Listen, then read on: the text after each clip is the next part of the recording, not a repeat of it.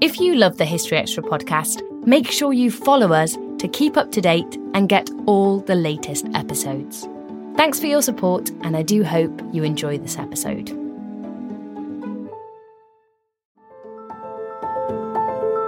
Welcome to the History Extra podcast. Fascinating historical conversations from BBC History Magazine and BBC History Revealed.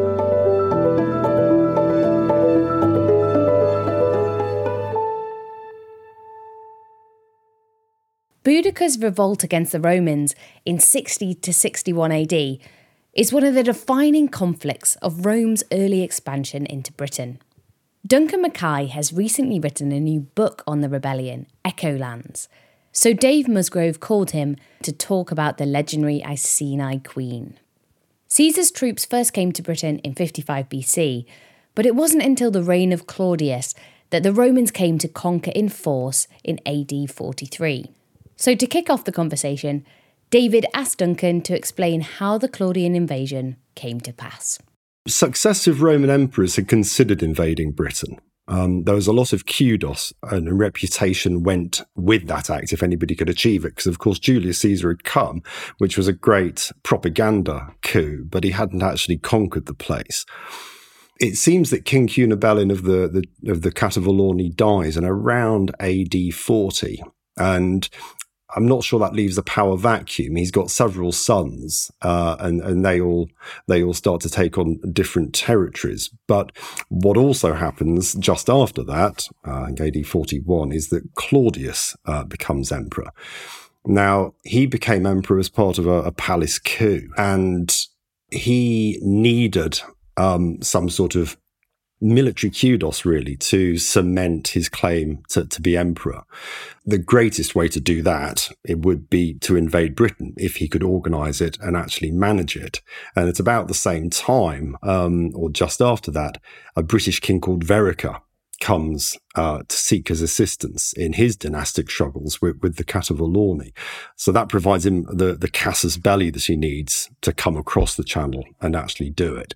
But any invasion of Britain by, by any Roman was really something impressive to put on your, C, your CV. It, it was, it was a propaganda stunt for both, for both Julius Caesar and ultimately for Claudius. So, do we know when precisely the Claudian invasion occurred? What, what, how far can we be clear on a date? It occurred in AD 43 and a little later in the year than they were hoping for because a Roman general called Aulus Plautius was tasked with the invasion. Uh, he assembled what we think was would have been four legions in Gaul and a similar number of auxiliaries, so perhaps an expeditionary force of about forty thousand men but they refused to board the transports. The the the, the the Roman army didn't like getting into boats. Um, it sometimes ended in disaster during the reign of Augustus, and another Roman army, the army of Germanicus in the North Sea, had suffered a terrible storm and um, they'd lost a lot of ships and a lot of men. Um, and some of these shipwrecked sailors had actually ended up in Britain and had been returned to the continent unharmed, but they came back with terrifying tales of this, this place beyond the sea, of sea monsters and were creatures. And so it was all very terrifying for them. They actually refused to, to embark. Claudius's freedman, um, a man called Narcissus, um, spoke to the troops and effectively shamed them into getting onto the transports. And, uh, and so the invasion was underway. How do we know what we know here? You've you've mentioned names and uh, and and some places, so we must have some sources. But um, uh, on the British side, it's it's broadly proto-historical at this point, isn't it? I.e., it's it's it's Roman sources talking about um, the people of Britain. Yes. Um, so what what are we relying on to understand the picture? Caesar in 55 and 54 BC provided a brilliant eyewitness account of, of Britain in the Iron Age. It's a, it's a superb campaign narrative. Um, Caesar wasn't necessarily much of an anthropologist uh, when it came to details about about the British people. He suggested that the people of, in the interior of Britain didn't grow crops. They, they just drank milk and ate meat and wore furs, which we know archaeologically is a nonsense. So it's a very useful account that he gives, but it's limited in what it will tell us about the, the ancient Britons. The archaeology of the late Iron Age is, is truly superb. Interpreting it is, is, always our problem. And I suppose we do that in, in some sense in relation to classical references to Britain, but it, it's one of those situations where you have to be very cautious in doing that. And perhaps the archaeology should be allowed to speak for itself. The Romans writing about Britain often don't un- have, have any understanding of it and often haven't been there anyway. One very enlightening thing for the the hundred years in between the conquests is is the coin evidence. The the British tribes start minting coins, and a lot of those actually have names of rulers and where they're minted. And sometimes uh, you can look at the spread of those coins and find that they actually match quite closely with the tribal territories that the, the Romans later later give us as as administrative areas. So the coin evidence is, is all is all very interesting as well. For the conquest in AD 43, uh, our main source is Cassius Dio. He gives us the main campaign narrative. Now, Dio wrote a huge um, body of work uh, called the, the, Roman History. Sometimes it's a bit hit and miss. His account of the invasion of Britain is actually very good. He doesn't dramatize it. It's very matter of fact, fairly short, um, and sounds fairly reliable. His account of Boudica's rebellion later is is highly dramatized and of much less use, but um, but his account of AD 43 is very useful. Right. So going into AD 43 in more detail then. So we've got a an army of of uh, Roman legions a bit reticent to cross the channel but uh, but basically cajoled into it. Across they go without going into into a huge amount of detail because we need to charge on to the Boudica story. How quickly and effectively was the conquest enacted by the Romans? I think the Romans were very pleased when they landed because the landing was unopposed uh, Caesar had originally had a terrible landing, which was an opposed beach landing, which um, was very, very difficult uh, for him to to, to get beyond. Uh, Claudius's uh, invasion in AD 43 under Plautius was unopposed. They landed and, and formed their their beach head or their beach heads uh, completely unmolested. I think the the British army, if it had previously gathered to fight them, had heard of the mutiny and the delay and had simply gone home. Um, so it probably took time to call them back. And so initially they were subjected to a, a guerrilla campaign rather than any sort of head on fight. They advanced inland very quickly. There's some argument about where they landed. Um, I think people generally accept that they landed in, in Kent, perhaps around Richborough, and forged inland from there, which means that their first major battle uh, would have been on the River Medway, somewhere between Rochester and Snodland, I suppose, somewhere in that region.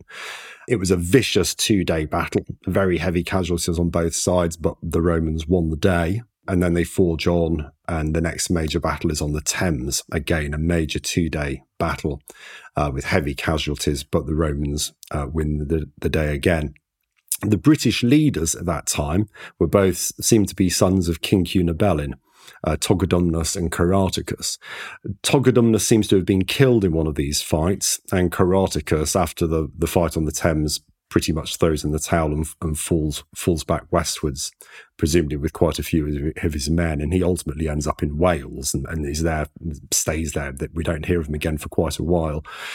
Plautius digs in once he gets to the Thames. He's won this battle. He crosses the Thames. He digs in, perhaps uh, close to the, the, or even under the, the present city of London, exactly where the, the, the, the Roman city would later be, and sends word to Claudius in Rome. And it takes Claudius several weeks uh, to come to Britain and brings elephants with him. This is all part of the great propaganda stunt. Claudius wants a triumph of his very own.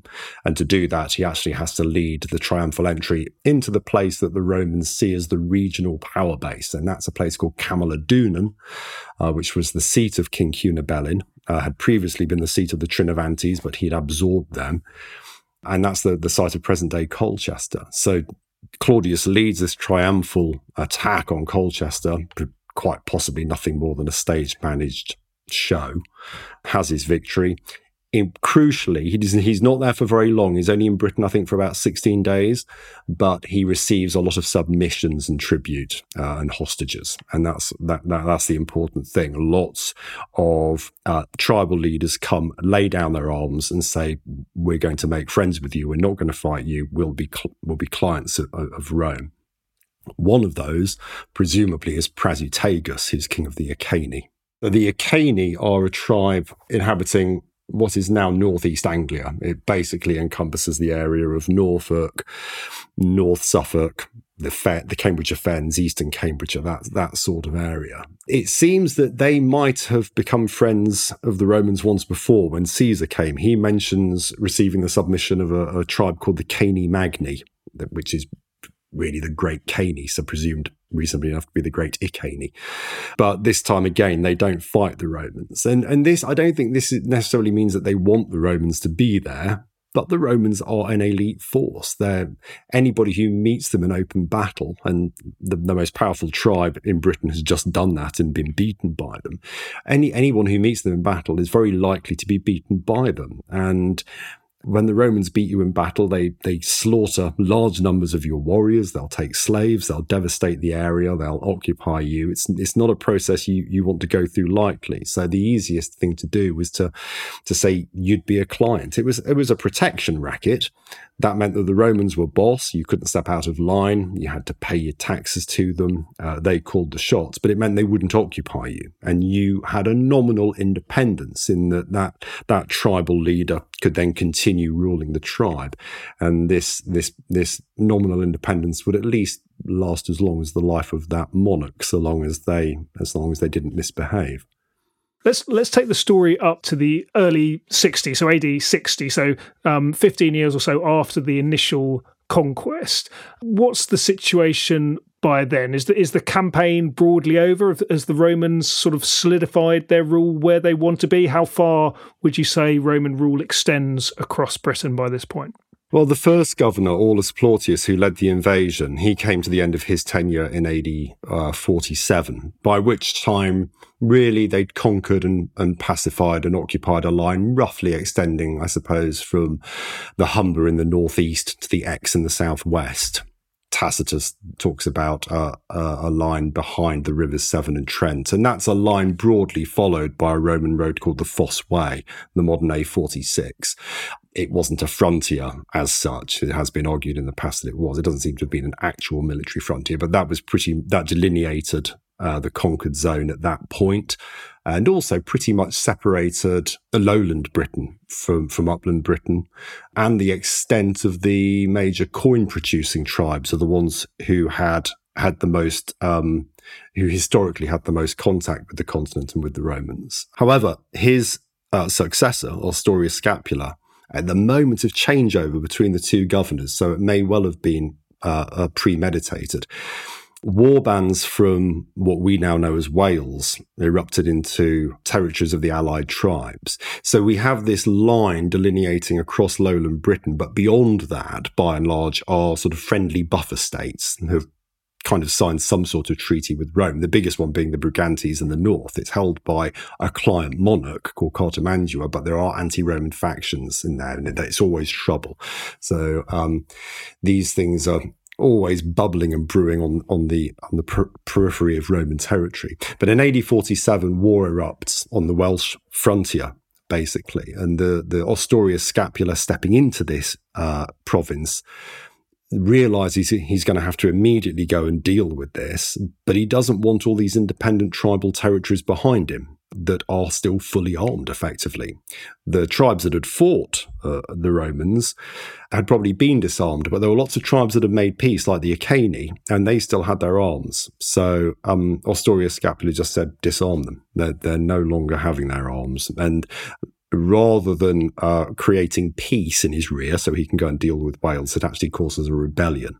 And that rebellion is led by the Iceni. We don't know who else took part in it. It was seemingly a fairly minor event. Ostorius Scapula was able to deal with it with his auxiliary troops alone without being backed up by legionaries. And there was a last stand and a massacre of the rebels. We don't know where. Several sites have been suggested, but it really could be anywhere. And Prasutagus, interestingly, uh, as the leader of the Iceni, clearly has nothing to do with this because he remains in power after the event. Had he led the rebellion, he couldn't possibly have remained in power. After that, Ostorius Scapula goes and starts fighting on the Welsh front.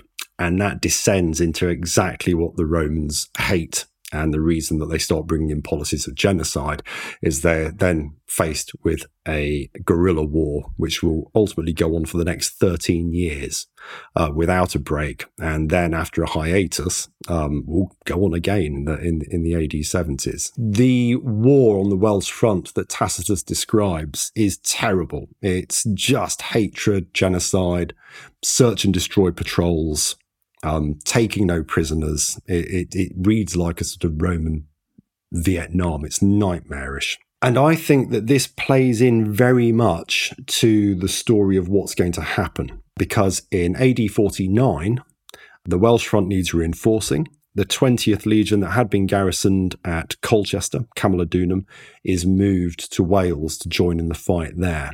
And Camulodunum becomes a colony, uh, colonia, for retiring veterans from the army. Lots of these are not young men anymore. They've served for 25 years. They're entitled to retire. They get retirement properties and a pension. And a lot of them will be retiring to stay in Britain. Um, they, they're familiar with the place and, and it's a, it, it, a province like Britain provides opportunity for a retiring veteran in, in business and all sorts of things. These veterans that are retiring to Camulodunum have been fighting on the Welsh front um, a lot of them predominantly. They're surly, they're belligerent, they're traumatized, they've been in a place where the, the only good Britain is a dead Britain. And they're retiring supposedly to this place to create a Roman city that will be a great advertisement for, for Roman civil, civilization. And what Tacitus tells us is that the exact opposite happens. They start to build their city, but they treat the Trinovantes abysmally. They treat them as a conquered people. They take them as slaves. They dispossess them. They throw them off their farms. They fleece them of their wealth to, to build the city. And although we associate um, Boudica's rebellion uh, with the Iceni and Boudica, the other tribe that rose with them was the Trinovantes. And it was this resentment and appalling treatment of the Trinovantes, I think, which was a, a major force in, in, what was about to happen. And this illustrates the difference between a conquered people who had fought and lost and the people who had become clients. You know, the, the Trinovantes were being treated effectively as slaves. The Iceni, directly to the north, sharing a border with them, were being left relatively um, untouched, without a garrison, without having to deal with the Romans really in any way, shape, or form. The war in Wales carried on. Successive governors couldn't bring it to an end, and the the emperor that had, had come in in the AD 50s, uh, Nero, when Claudius died, I think he wants this over and done with and he brings in in AD 58 a governor called Suetonius Paulinus. Now, Paulinus is a famous Roman soldier. He's he's a he's a much respected Roman soldier, an old general. He's done a lot of campaigning. He's known to be a cautious, scientific, reliable uh, man for the job, and he's he's done mountain warfare. He became famous for being the first Roman general to cross the Atlas Mountains. Unfortunately for uh, Suetonius Paulinus, he's been left with a challenge. The previous deceased governor had only lasted a year before he died, but he'd left a will uh, to the uh, Emperor Nero saying that he could have conquered the entirety of Britain in another two campaigning seasons. Suetonius Paulinus uh, needs to conquer Wales quickly. We don't know what he, he does. He, it's not covered sufficiently in the texts, but we know that he had two successful campaigning seasons and that two years later, by the beginning of AD 60, he had completely pacified Wales. Exactly what he'd done, what, what, what what hostage taking or desolation or or genocide had had to be committed to do that we don't know but he was clearly Wales was held in a stranglehold, and there was only one last stronghold to take to complete the conquest, and that was the invasion of Anglesey. Now, Anglesey is uh, an island uh, lying off the North Welsh coast in the Irish Sea. It's not huge, but it's a fairly sizable island. I think it's about 276 square miles all told. It's a It's a fairly gentle landscape compared to the, the, the mainland of Wales and Snowdonia, which was visible uh, from it. It was quite hospitable. It was a, a, a, bit of a breadbasket. It was good farming land. It seems to have provided martial orchestration and supplies and reinforcements uh, to the tribes of Wales, but also perhaps religious orchestration. Tacitus strongly suggests that it's some sort of stronghold of the Druids, the, the, the, the priesthood, this iconic priesthood. There was clearly a, a very real force, but we know, really know very little about. But he suggests that it is a stronghold of the Druids and, and they, they play a major part in what's about to happen there. So in the spring of AD 60, Paulinus and his army are lined up on the, the shores of the Menai Strait, facing a, an enemy coast of about 18 miles. Uh, he's created a fleet of flat bottomed landing craft to get his army across. This is the, this is the stuff of, of high drama in the story because when Tacitus begins his story of AD 60 in Book 14 of the Annals, which is the only really good account we have of Boudica's war, this is where he starts the account with Paulinus's army about to cross over to the Menai Strait. Okay, all right. So that's a, a, a very interesting scenario we've got. So we've got um, so some pretty hardcore military action going on in Wales. We've got a, a, very rough sort of town environment going on in Colchester, um, and we've got Boudica. Boudica um, hoves into the story not too far away from it from from here now. So so bring Boudica in. Who is she, and what's what's what's her her role in the situation now? Boudica is the wife of Prasutagus of the Iceni, she seems to be the queen consort rather than holding power in her own right, unlike Cartimandua of the Brigantes, who was the queen in her own right, and her husband Venutius was a consort. It's, but in, in this case, she, she's not queen as such. Tacitus doesn't refer to Boudica as a queen at any point. Dio has herself, has Boudica refer to herself as a queen, but doesn't refer to her as a, as a queen herself. But I think it's a moot point. She was married to the king. She was a consort, and I think once uh, once Prasutagus dies and she is left alone, I think it's quite it's quite acceptable to call her a queen. Prasutagus died sometime perhaps in the winter of AD 59 uh, 60. And crucially, uh, he left a will uh, to the Emperor Nero. That will left half of his kingdom to Nero and the other half to his two daughters, uh, with Boudica. And that's very much all we know about Boudica. She was married to Prasutagus. They had two daughters. Um, we don't know how old the daughters were. Um, it's assumed they were very young women or perhaps even girls. But at that moment, that made them very important because the future of the tribe was embodied in the in these two in these two young women or these two girls. Um, Boudica wasn't the heir for whatever reason we don't know.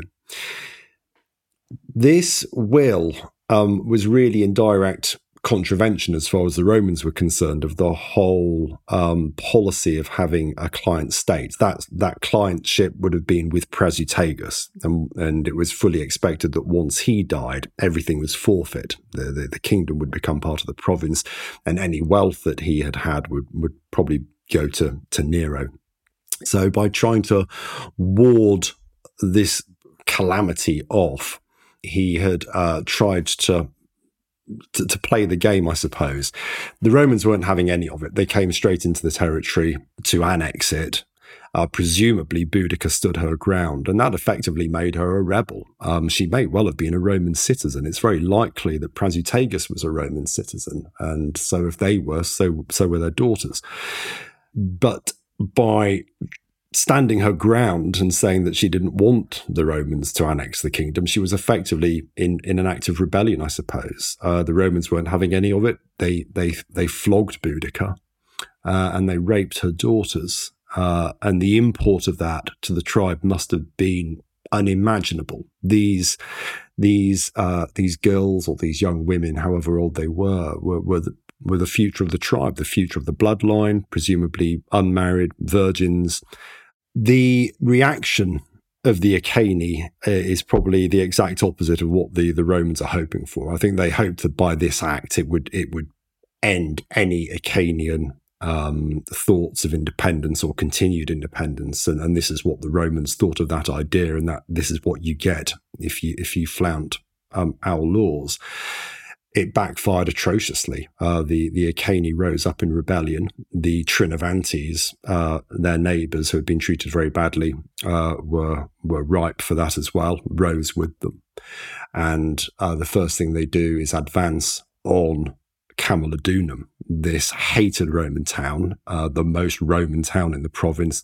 But crucially, it had no defences and it had no garrison beyond these uh, Roman veterans who would have been hard men. They knew how to fight. They presumably still had a lot of weapons. Tacitus says that part of the reason for putting veterans in that, that in that place was to guard against rebellion. So they were presumably still heavily armed, but they were they were they were middle aged men and older men, and they they were no longer soldiers.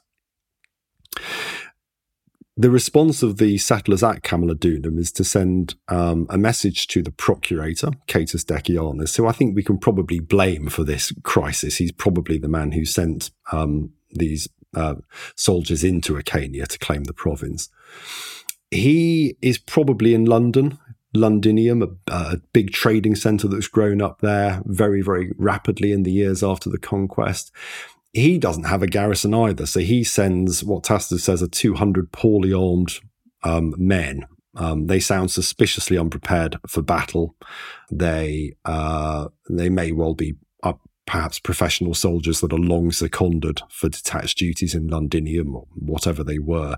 They went to Camulodunum to try and, and help the city. They will also have sent a message tearing up um, a road called the Via Devana, which led straight to the East Midlands, to the closest garrison, and that was the Ninth Legion. So the Ninth Legion were in the east, the eastern part of the country, the East Midlands, effectively. They were seem to have been split between several garrisons at that time. Uh, perhaps one around the modern area of Lincoln, perhaps a, a smaller one in Nottinghamshire. But the main body of their troops seems to have been uh, just to the west of Peterborough, at a place called Longthorpe. And that's only about a 75 mile march from Camulodunum. So if there's going to be a relief column that marches to try and save Camulodunum uh, before the rebels get there, it's going to be this vexillation of the 9th uh, at Longthorpe. I suspect they marched immediately. And this is where Tacitus begins his story with Paulinus about to invade Anglesey. The troops go across. He gives a vivid description um, of these these flat bottom boats crossing uh, the Menai Strait, crossing crossing the shifting shallows, this very treacherous body of water. And on the far shore, he describes this terrifying scene uh, of druids and druidesses, uh, lots of warriors all waiting to oppose this crossing. And remarkably, the Roman soldiers get across the Menai Strait, start to disembark from their boats, and are stopped dead in their tracks by the druids throwing curses and spells at them. Um, it must have been a phenomenal, electrifying thing to see. The Romans were very suspicious. They had a, a, a deep respect or caution of other people's um, gods and deities and religions. And I think uh, a group of cursing priests and priestesses throwing spells at them must have terrified them. And, and that's exactly what Tacitus says. It stopped them dead in their tracks. That must have um, it, it, must have redoubled the efforts of the priests and the warriors who can see the power of their gods halting this Roman army. But ultimately, it's it's a, a, short lull. The army marches on. They they butcher the druids. They they beat the army. They start to hack down the the, the sacred groves that Tacitus says were there. And once they've got a foothold on that island, the the island is doomed. It's not big enough to support a protracted guerrilla campaign or a guerrilla defense. The Romans needed a beachhead, and once they've got it, they can they can endlessly uh, uh, reinforce that beachhead. So it's over. While all this is going on, though, a messenger must have boarded a supply punt on the Menai Strait, crossed to Anglesey, got an escort, found Paulinus's headquarters, and passes him a message. And that message is that rebellion has broken out behind him in the province. And Paulinus is going to want to get his army off Anglesey and march straight to the south, consolidate his forces, and try and stamp out whatever it is that's broken out in the province. And what has broken out. So, how big is is the revolt um, under under Boudica's leadership, and is it under Boudica's leadership? Is is she the the figurehead of the of the revolt? All we can say is that both Tacitus and Dio um, say that it was her rebellion, that she led it, uh, she orchestrated it. The main account to go with is Tacitus in, in book 14 of the Annals. It's a very good account. It's a very nuanced, it's multi layered, and there are different layers of evidence within it. It's fundamentally a good campaign narrative and a good, seemingly very reliable campaign narrative. When he starts to talk about Boudica, Prasutagus, her daughters, people like that, it I think he's still describing real events, but it's this, a second tier of evidence where he's playing puppet master a little bit and pulling the strings. But I don't think we have any reason to doubt that Boudica was the focus of this and that she did lead the rebellion. Ultimately, we don't know how enormous it was when it started. It seems that the Iceni and the Trinovantes rose. We must be talking tens of thousands of warriors, surely. Tacitus says that others rose with them. However many of them there were, it was an overwhelming force. It was something that the inhabitants of Colchester and the veterans in Colchester could never hope to ward off. And it may have been a rather stark realization when the army appeared and they saw how many there were, because the veterans of Colchester didn't evacuate the city. They sent for support, but they seem to have had a, a confidence, perhaps a, a, rather arrogant confidence uh, as tough old soldiers, that these were defeated natives. But I think the moment that army appeared, probably from the north, northwestern arc um, of the city, they, they must have realized that unless a relief force from the Ninth Legion could fight its way through, they were, they were doomed that relief column does set out, and we know that it marches. Um, we know that it was pr- from from putting together several uh, different uh, bits of Tacitus's narrative, we we we can think that it probably composed of the better part of two thousand eight hundred men, um, perhaps the better part of two thousand legionaries and the rest auxiliaries, at least uh, half of which were probably cavalry.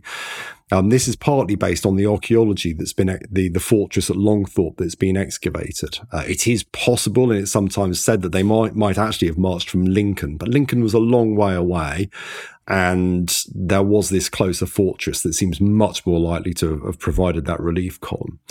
We don't know what happened to that relief column beyond the fact that it never got to Colchester. Somewhere en route, uh, it was presumably ambushed um, Tacitus says that it was routed and massacred. He doesn't describe a, a hard fight. The foot soldiers, perhaps the better part of 2,000 or more men, uh, were wiped out pretty much to a man. Uh, and the cavalry, perhaps 500 or so, we don't actually know, escaped with Petilius Cerialis and, and went back to presumably the, the same fortress to hold up there, which left Camulodunum utterly defenseless the Britons reached Camulodunum, they sacked the city. The veterans fell back on the temple complex, which really provided the only defensible unit uh, of the city. The, the the temple itself was very much a stronghold on a, on a fighting platform. It was a nice bastion to hold a, a final defense.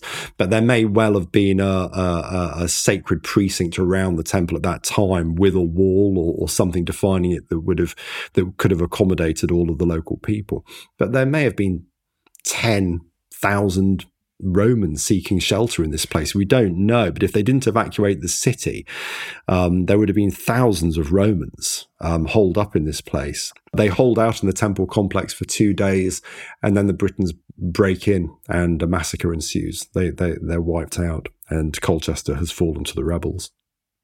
And it sounds, from your descriptions, it sounds like it was a, a pretty violent affair. Um, and it kind of it feels like it's a case of, of Roman violence begets British violence in a, in a sense. It was uh, brutality meets brutality. Is is that right? Was was it? Is there evidence for for particular violence here?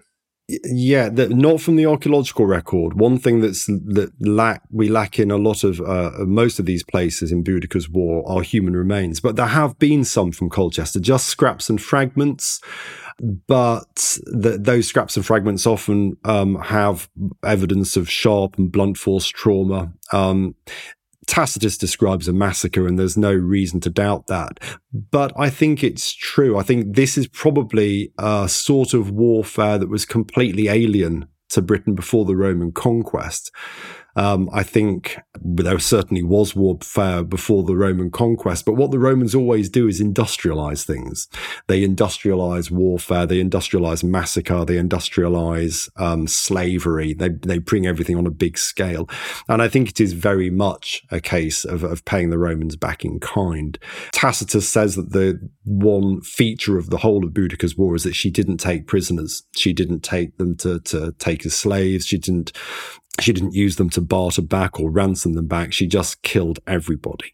This is this is obviously a, a criticism of Boudica's and her army's conduct of the war. Um, I don't think we should lose sight of the fact that it's exactly what the Romans did as well.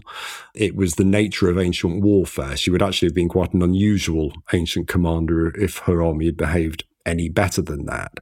Cassius Dio describes particular atrocities which are almost too terrible to, to even repeat or think about. He talks about specifically female mutilation of, of, of people being um, skewered lengthways on wooden skewers, of um, no, the noblest Roman women having their breasts cut off and sewed to their mouths to make it appear uh, as if they're eating them how much we can really accept that and read into that is never going to be answered. Um, it, it, sounds suspiciously like uh, uh, Dio's imagination, but even if it's based on original military reports from the time, nothing gains colour like a good atrocity story. I don't think we need to doubt that terrible atrocities and terrible cruelties and torture took place.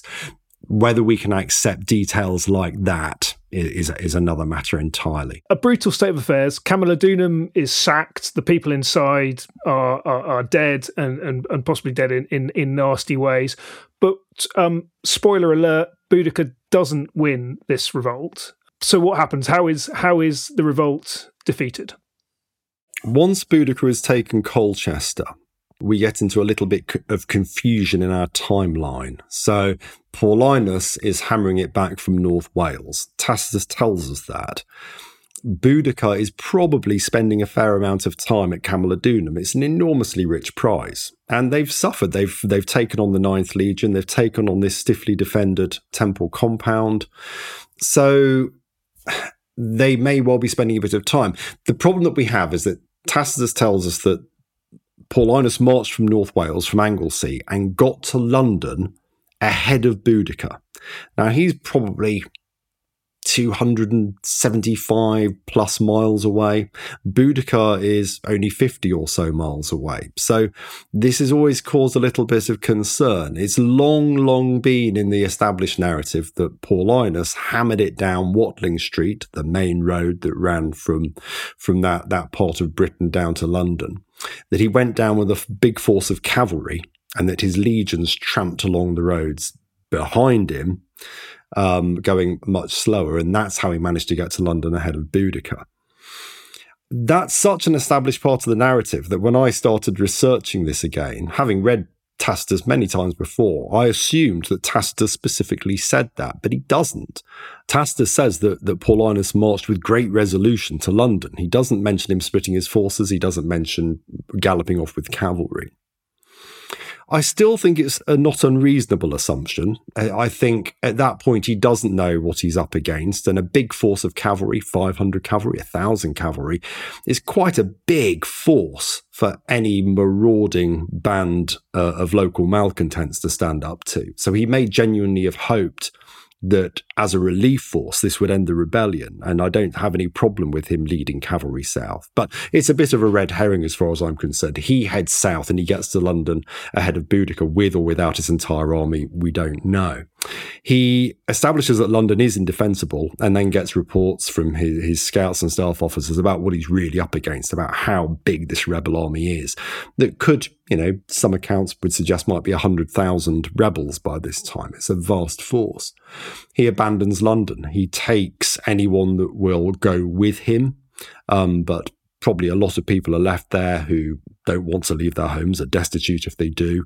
Probably lots of refugees have been cramming into London who are just too exhausted to carry on going. Boudica falls on London, destroys the place utterly. And then another point of confusion where what happens next? In the narrative, Tacitus tells us that then like ruin fell on the, the, the town of Verulamium. Now, Verulamium lay just, just north or north northwest of, of, London, 20 or so miles away. It's not very far. We assume that Paulinus fell back there and abandoned it before she destroyed it. But Tacitus doesn't tell us that, and that that's opened up um, the possibility for some people to suggest that Paulinus perhaps retreated west from London, where other destruction layers in the archaeology have been observed. Whether or not they date to that exact year, we don't know, but it fall, all falls into a bit of, of confusion. Ultimately, the last known sighting we have of Boudica's army from Tacitus is at Verulamium, which she destroys. And if Paulinus has retreated that way, He's clearly abandoned it. Verulamium is is St Albans, um, modern St Albans, absolutely. So Paulinus has clearly abandoned the place by the time she destroys it, and then we have a parenthesis in Tacitus's account, which again I think is a bit of another red herring. At that point, having said that Verulamium is destroyed, he then starts to talk about the conduct of the Britons. In several paragraphs, and he talks about their conduct in the war in general. It doesn't have to go in at that point. It's not relevant to that specific moment in time. But that separates the fall of Verulamium from what he's about to say next. And what he says next, once you remove the parenthesis, is that light ruin fell on the town of Verulamium, and then Paulinus broke off delay and fought a battle. Now, people have looked for this battle everywhere from North Wales to south of the Thames to Cambridgeshire to Wiltshire. And it's normally based on looking at landscapes that match a vague landscape description that Tacitus gives. And that is that the Romans were approached by the Britons through some sort of narrowing landscape feature. We normally call it a defile, a shallow valley, something like that. That their position was backed by woodland um, so they couldn't be outflanked, and the Britons were approaching from relatively clear ground. Now, there's many places in the British landscape that look like that. I guarantee if you pull out an Ordnance Survey map, you'll find several sites that match that description. We've long been told by accepted wisdom that this is probably in the West Midlands somewhere. There's no real reason to place it in the West Midlands. We're told it's uh, along Watling Street somewhere and it's become known as the Battle of Watling Street. It's a more reasonable assumption, but we don't know. What I would suggest is from the Tacitus account is that we should be looking very close to St Albans. He's given us a very clear campaign narrative. He's taken us from Norfolk to Colchester to London to St Albans. He's had Paulinus on Anglesey and come down south to London and then retreat again. He's given us a very clear geographical theatre of war. And then he's telling us that there's a battle almost immediately. I think he's not speci- specifying where that is because he's effectively already told us. He said that the arm is in the vicinity of Verulamium and then there's a battle. So I don't think we need to be looking very far from Verulamium. Wherever it happened, Paulinus has the 14th Legion, part of the 20th Legion, and auxiliaries to the number of about 10,000 men. It's uh, not the full garrison of Britain. Obviously, the 9th have been mauled. The 2nd Legion in Exeter hasn't marched to his aid for whatever reason. So he's by himself uh, and he's facing a rebel army that may number 80 or 100,000 people. We just simply don't know, but many tens of thousands at least. He's outnumbered and he's got 10,000 men. Now, we haven't got time to, to, go into great detail on the battle itself, but um, broadly speaking, the Romans win, right? The Romans do win. It's an it's an absolute victory. The Britons charge up this defile. Uh, they're met by a solid wall of legionary shields uh, and short swords, those legionaries then start pushing forward and, and turning that charge back down the defile. The uh, the auxiliary cavalry are unleashed on, on the wings, and there's a massacre as the, the British army is caught against its own baggage train. Tacitus tells us that every living thing on the field was killed. This is another of those examples of the Roman army just being ordered to commit genocide. It's the easiest way to stamp out a rebellion. You've got the army on the field, you've got their baggage animals, you've got their non competence, you can destroy them. And that's what they do. Tacitus says that every living thing on the field, including the non combatants, the women, and even the baggage animals, was slaughtered, and there was nothing left alive.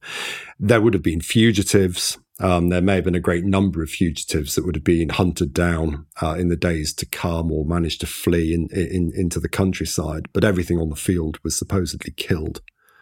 Um, a crushing victory, uh, and it, it effectively must have stamped that part of the rebellion out cold probably the rebellion of the Iceni and the Trinovantes. Right. Last last thing. What Boudica herself? Do we know exactly what happens to her after the battle? Not reliably. Um, we have two accounts. Uh, Dio Cassius always gives his version of events, and it's normally in opposition to Tacitus. Um, he says that she died of illness. Exactly what that's meant to mean is open to anyone's guess. And he also says that she received a lavish and very, very rich funeral. It's not the sort of funeral that's common to the lands of the Iceni. They don't really bury their dead in that way, or do. We, we don't really know what their normal way of getting rid of the dead was, but they're not occurring in the archaeological record. They may well be, be being cremated and thrown into rivers. So I'm not inclined to give his account very much worth. Tacitus says that she took poison, which sounds more likely. It might just be a euphemism for the general act of suicide. I find it difficult to believe that if she was on the field of battle, that she escaped it. Uh, and I very much doubt that the Romans would have found or recognized her corpse afterwards. I would imagine in the final moments, uh, she she cut her own throat and those of her daughters, but we simply don't know. Tacitus is generally the more reliable author on this, and he says that she she committed suicide. Okay, good. All right. L- last last thing then, I suppose this is a, a dramatic story, a story full of rich detail and, and all sorts of terrible things going on, but lots of um, lots of action and adventure. So you can you can well understand why it's it's been repeated down the ages. But why why do you think Boudica still speaks to us? Why is she still a figure that people remember and talk about, make statues of, write books about? I think Boudica represents the ultimate resistance to unjust authority. And we know so little about her that you can then reinvent her to be whoever, whatever you need her to be. And that's exactly what successive generations have done. I think as a symbol of resistance, she will always be an important and timeless figure.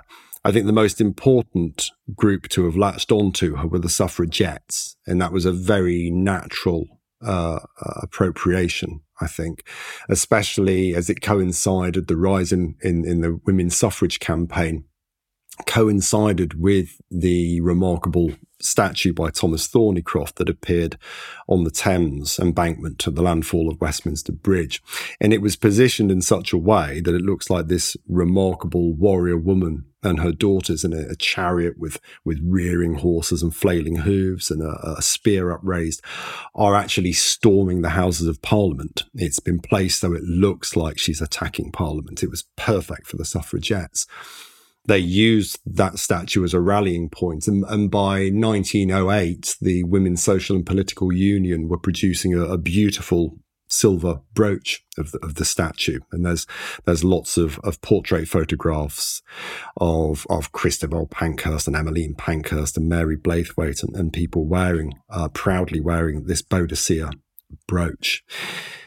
I think that for the modern generation, she was a woman who kicked back against specifically male violence, very targeted male violence. This is a woman being beaten. It's her daughters being subjected to the most horrific sexual violence. But they kicked back, uh, and they kicked back uh, much, much harder uh, than than they than they were were suffering themselves. They it was this was the biggest war that ever took place on British soil. It culminated in the biggest battle ever to take place on British soil and in British military history.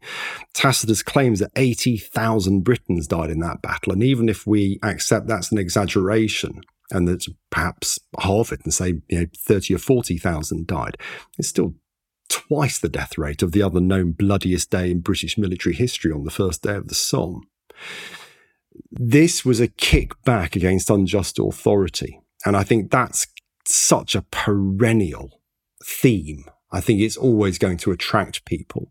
It uh, it, it, attracts minority activists from from from suffragists to environmentalists uh, and everyone and everyone else. You will always be a figure of resistance against something that's wrong and against something that's that's evil, and having the courage to kick back, irrespective of, of what the the result of that might be.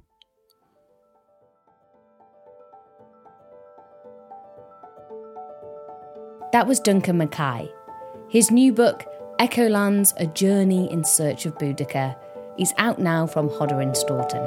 Thanks for listening to the History Extra podcast. This podcast was produced by Brittany Colley.